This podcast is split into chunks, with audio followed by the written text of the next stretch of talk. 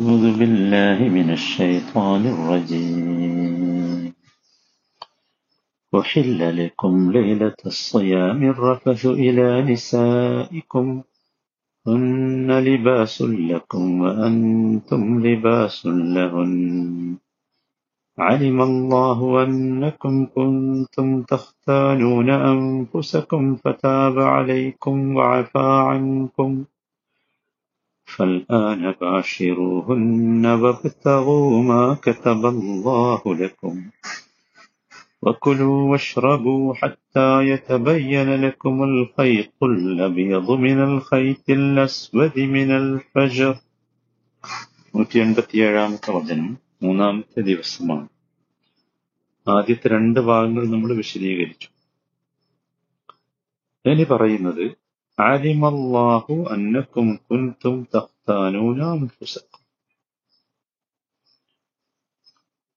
ഈ സ്ത്രീ പുരുഷ സംസർഗം നിഷിദ്ധമായി കരുതിക്കൊണ്ട് നിങ്ങൾ ആത്മവഞ്ചനയിൽ അകപ്പെടുകയായിരുന്നു എന്ന് അള്ളാഹു അറിഞ്ഞിരിക്കുന്നു. അലിമല്ലാഹു. അള്ളാഹു അറിഞ്ഞിരിക്കുന്നു അന്നക്കും കുൻതും തഖ്താനൂന അംഫുസക്കും. നിങ്ങൾ ആത്മവഞ്ചനയിൽ അകപ്പെടുകയായിരുന്നു എന്നാൽ. അള്ളാഹു നിങ്ങളുടെ പശ്ചാത്താപം സ്വീകരിച്ചിരിക്കുന്നു. അൻകും. നിങ്ങൾക്ക് പുറത്തു തരികയും ചെയ്തിരിക്കുന്നു. ഇവിടെ ആത്മവഞ്ചന എന്ന് പറഞ്ഞത് എന്തിനെ കുറിച്ചാണ് രാത്രികാലത്ത് സ്ത്രീ പുരുഷ സംസർഗം തെറ്റാണ് എന്ന് ശങ്കിച്ചുകൊണ്ട് ശങ്കക്കുള്ള കാരണം നമ്മൾ പറഞ്ഞല്ലോ. രണ്ട് കാരണങ്ങളാണ് ഒന്ന് കൃത്യമായ ഒരു നിയമം ആ വിഷയത്തിൽ ഉണ്ടായിരുന്നില്ല. രണ്ട് അന്നത്തെ മദീനയിലെ ജൂതന്മാരുടെ നോമ്പിന്റെ രീതി അത് തെറ്റാണ് എന്നതായി അപ്പോ അങ്ങനെ ശങ്കിച്ചുകൊണ്ട് ചിലർ അത് ചെയ്യുന്നുണ്ടെന്ന് അള്ളാഹുവിനറിയാം.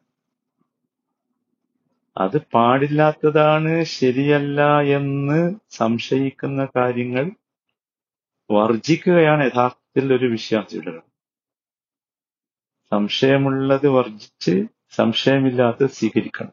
അതാണ് നബ്സല്ലാസ്ലം കൽപ്പന. ഒരു സംഗതി തെറ്റാണ് എന്ന് സംശയിക്കുക. അതോടൊപ്പം അത് സ്വീകരിക്കുക എന്ന് പറഞ്ഞാൽ എന്താണ് ആത്മവഞ്ചന? ഞാനത് തെറ്റാണെന്ന് വിചാരിക്കുന്നു. പിന്നെ അത് സ്വീകരിക്കുക എന്ന് പറഞ്ഞാൽ അതാണ് ഇവിടെ ഉദ്ദേശിച്ച ആത്മവച്ച മനസ്സിലായി? അപ്പം അത്രയേ ഉള്ളൂ. അല്ലാതെ ഒന്നുമല്ല. അത് നിഷിദ്ധമാക്കിയിട്ടില്ല. പക്ഷേ അവരങ്ങനെ വിചാരിച്ചിരുന്നു. അപ്പൊ വിചാരിച്ചുകൊണ്ടിരിക്കെ അങ്ങനെ ചെയ്തത് എന്താണ്? അത് ഒരു ആത്മ വഞ്ചനയാണ് ആ ആത്മവഞ്ചനയെ കുറിച്ചാണ് ഇവിടെ അങ്ങനെ പറഞ്ഞത്. മനസ്സിലായി. അല്ലാതെ അവരെന്തെങ്കിലും വഞ്ചന നടത്തി സഹാബത്ത് എന്തെങ്കിലും വഞ്ചന നടത്തി എന്നല്ല അതിന്റെ അർത്ഥം. ശരിക്കും മനസ്സിലാക്കണം. അതിന് ദുരുദ്ദേശമല്ല മറിച്ച് പാടില്ലാത്തതാണ് എന്ന് ധരിച്ച കാര്യം ചെയ്തു. അത് സ്വന്തത്തോട് ചെയ്യുന്ന ആത്മവഞ്ചന പക്ഷെ എന്നിട്ട് അള്ളാഹു പറയുന്നത് ആ ചെയ്യുമ്പോഴും അവർക്ക് എന്തുണ്ട്? അവർക്കൊരു പശ്ചാത്താപ ബോധമുണ്ട് അതുകൊണ്ടാണ് തുടർന്നുള്ള പറഞ്ഞത് ഫതാബ അലൈക്കും വഅഫ.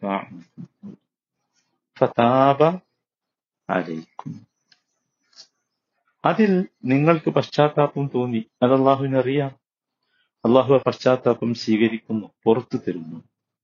ഈ വിഷയത്തിൽ അള്ളാഹു ക്ഷമിച്ചിരിക്കുന്നു.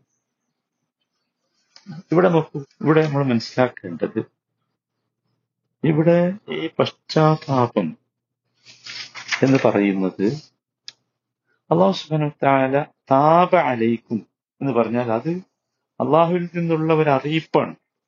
അള്ളാഹു പശ്ചാത്താപം സ്വീകരിച്ചിരിക്കുന്നു. ഈ തൗബയാണല്ലോ. തൗബ ഒക്കെ യഥാർത്ഥത്തിൽ മൂന്ന് സ്റ്റെപ്പുകളുണ്ട്. ഒന്നാമത്തേത് അള്ളാഹു തൗബയെ നമുക്ക് ശരിയത്താക്കി വലിയ അത്ഭുതമാണ് യഥാർത്ഥത്തിൽ അള്ളാഹു മനുഷ്യനെ സൃഷ്ടിച്ചു ഒരു പരീക്ഷ പരീക്ഷണത്തിന് വേണ്ടി ദുനിയാവിലേക്ക് അയച്ചു തെറ്റ് ചെയ്യാനുള്ള ടെൻഡൻസി നൽകി. തെറ്റ് ചെയ്താൽ തൗബയും എന്താക്കി? ശരിയാക്കി നിയമമാക്കി. അത് ആദ്യത്തെ മനുഷ്യനിലൂടെയാണ് കാണിച്ചത്. അപ്പൊ അത് ശരിയത്താക്കിയോണ്ട് നമ്മൾ എന്ത് ചെയ്യും? തൗബ ചെയ്യും. രണ്ടാമത്തേത് അള്ളാഹു തൗബ സ്വീകരിക്കുക എന്നതാണ് രണ്ടാമത്തെ ഗ്രേഡ് തൗബ ശരിയത്താക്കി നിയമമാക്കി എന്നതുകൊണ്ട് തൗബ സ്വീകരിച്ചോളണമെന്നില്ല. തൗബ സ്വീകരിക്കുക എന്നതും അള്ളാഹു നിയമമാക്കി. അത്ഭുതല്ലേ എത്ര സ്ഥലങ്ങളിലാണ് അള്ളാഹു തൗബ സ്വീകരിക്കുന്നതിനെ കുറിച്ച് പറയുന്ന ആലോചിച്ചു. മൂന്നാമത്തേത് തൗബ സ്വീകരിച്ച് മാത്രമല്ല പുറത്തു കൊടുക്കും. അഫ അനുക്കും അതാണ്. ഇതൊരു അത്ഭുതകരമായ ഒരു വ്യവസ്ഥയാണ്. ഒന്ന് അള്ളാഹു തൗബയെ ശരിയത്താക്കി നിയമമാക്കി. രണ്ടാമത്തേത് അള്ളാഹു തൗബ സ്വീകരിക്കുന്നു. മൂന്നാമത്തേത് തൗബ സ്വീകരിച്ചതിന്റെ അടിസ്ഥാനത്തിൽ അള്ളാഹു പുറത്തു കൊടുക്കും. റസൂ- അള്ളാഹുവിന്റെ ശരീരത്തിന്റെ ഉന്നതിയുടെ ഔന്നിത്യത്തിന്റെ ഹിക്മത്ത് എത്രയെന്ന് ആലോചിച്ചു. മനുഷ്യനെ കൊടുക്കാനല്ല എന്നർത്ഥം. മനുഷ്യന് ലഘൂകരണമാണ് ഇവിടെയൊക്കെ എന്ത് ചെയ്യുന്നത്? ഉദ്ദേശിക്കുന്നത് അതാണ് അള്ളാഹു ഇവിടെയും ഓർമ്മിപ്പിച്ചത് അങ്ങനെ ഒരു വിചാരം നിങ്ങൾക്ക് വേണ്ട. അതുകൊണ്ട് ഫൽ ആന ബാഷിറു അതുകൊണ്ട് ഫൽ ആന ബാഷിറൂഹുന്ന ഇന്നു മുതൽ ഇപ്പോൾ മുതൽ നിങ്ങൾ അവരുമായി സംസർഗത്തിൽ ഏർപ്പെടുക. ബാഷിറൂഹുന്ന ബാഷിറൂഹുന്ന എന്ന പദം അതാ. റഫസ് എന്താണ് നമ്മൾ വിശദീകരിച്ചു അതുപോലെയുള്ള ഒരു പദമാണെന്ത് ഈ ബാഷറ ബാഷിറുഹുന്ന മുബാഷറത്ത് മുബാഷറത്ത് എന്ന് പറഞ്ഞാൽ പരസ്പരം സ്പർശിക്കുക സഹശയനം നടത്തുക അങ്ങോട്ടും ഇങ്ങോട്ടും അനുരാഗം തോന്നുക സംസർഗത്തിൽ ഏർപ്പെടുക ഇതൊക്കെയാണ്. മനസ്സിലായി? ഇവിടെ നോക്കൂ റഫസാണ് ആദ്യം ഉപയോഗിച്ച പദം. ഈ റഫസിന്റെ ഒരു പര്യായം പോലെയാണ് എന്ത് മുബാഷറത്തും ഉപയോഗിച്ചിട്ടുള്ളത്. അപ്പൊ റഫസിന്റെ ഇത് നമ്മൾ പറഞ്ഞിരുന്നല്ലോ. റഫസ് എന്താ നമ്മൾ പറഞ്ഞിരുന്നു അപ്പൊ അതിന്റെ ഒരു പര്യായം പോലെ ഫൽആന ബാഷിറൂന്ന് ഇനി മുതൽ നിങ്ങൾക്ക് എന്തില്ല? ആ വിചാരത്തോടു കൂടിയല്ല. നിങ്ങൾക്ക് അനുവദനീയമാണ് എന്ന വിചാരത്തോടു കൂടി തന്നെ നിങ്ങൾക്ക് സംസർഗത്തിൽ ഏർപ്പെടാം. അല്ലാത്ത രസമല്ലേ മാത്രല്ല ഒരു സംഗതി കൂടി പറയുന്നത്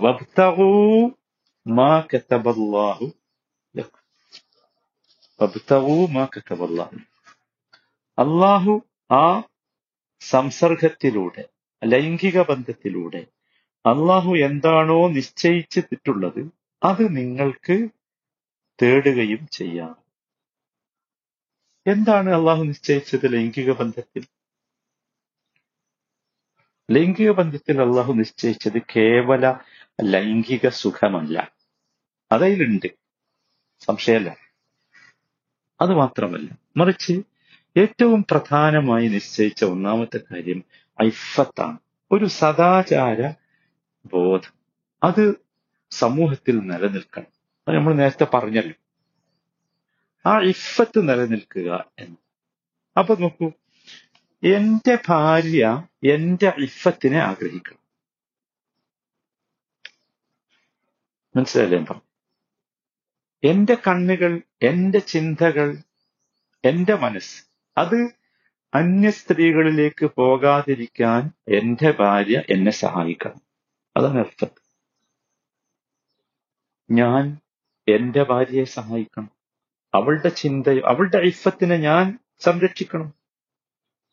അവളുടെ നോട്ടമോ അവളുടെ ചിന്തയോ ഒന്നും മറ്റു പുരുഷനിലേക്ക് പോകാത്ത വണ്ണം ഞാൻ അത് സംരക്ഷിക്കും അതാണ് യഥാർത്ഥത്തിൽ അള്ളാഹു ഇതുകൊണ്ട് നിശ്ചയിച്ച ഒന്നാമത്തെ കാര്യം. ലൈംഗിക സുഖത്തോടൊപ്പം ഐഫത്തുണ്ടാകും ഇപ്പൊ നടക്കുന്നത് എന്താ നിങ്ങൾ ആലോചിച്ചു ഈ ഐഫത്ത് ഈ ഈ ഭാര്യാഭർത്താക്കന്മാർക്കിടയിൽ പോലും ഇല്ലാത്ത അവസ്ഥ വന്നില്ല കാരണം ഒരിക്കലും എന്റെ ഇഫത്തിനെ സംരക്ഷിക്കണമെന്ന ബോധം എന്റെ ഭാര്യക്കോ അവളുടെ ഇഫത്തിനെ സംരക്ഷിക്കണമെന്ന ബോധം എനിക്കോ ഇല്ലാത്ത വണ്ണം ജീവിതം താറുമാറാണ് അത് മാറണം. അതുകൊണ്ടാണ് നബ്സല്ലാ അലിസ്ലമ നോക്കൂ അണിഞ്ഞൊരുങ്ങാൻ കൽപ്പിച്ചത് സ്ത്രീയോട് ആരുടെ മുമ്പിലാണ് തന്റെ ഭർത്താവിന്റെ മുമ്പിൽ അണിഞ്ഞൊരുങ്ങിയിട്ടില്ലെങ്കിലോ അപകടമാണ്. വൃത്തിയായി വീട്ടിലേക്ക് വരാൻ കൽപ്പിച്ചത് ഏത് വീട്ടിലേക്കാ? സ്വന്തം ഭാര്യയുള്ള വീട്ടിലേക്കാ. ഇല്ലെങ്കിലോ ഇതൊക്കെ അത്ഭുതകരമാണ്. ഇത് നബ്സല്ലാ അലൈഹി സ്വലമ സഹാബത്തിന്റെ ജീവിതത്തിലൂടെയാണ് കാണിച്ചത്. രണ്ടാമതായി അള്ളാഹു നിശ്ചയിച്ചത് എന്ന് പറഞ്ഞത് ഇൻജാബാണ് അഥവാ മക്കൾ ഉണ്ടാകണം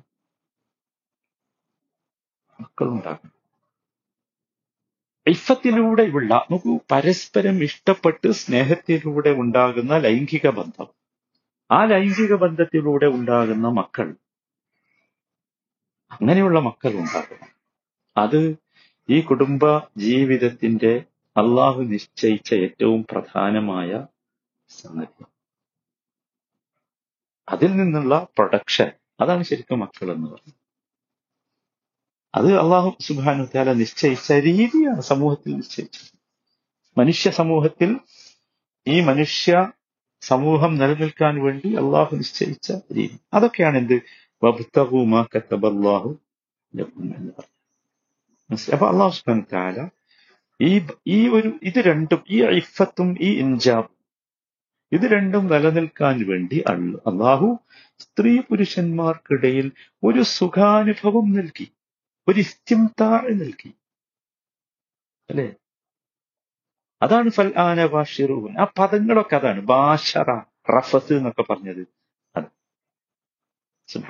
അപ്പോഴാണ് സമൂഹത്തിന് ഒരു തഹാറത്ത് ഉണ്ടാവുക. സമൂഹത്തിന് പരിശുദ്ധി ഉണ്ടാകണം.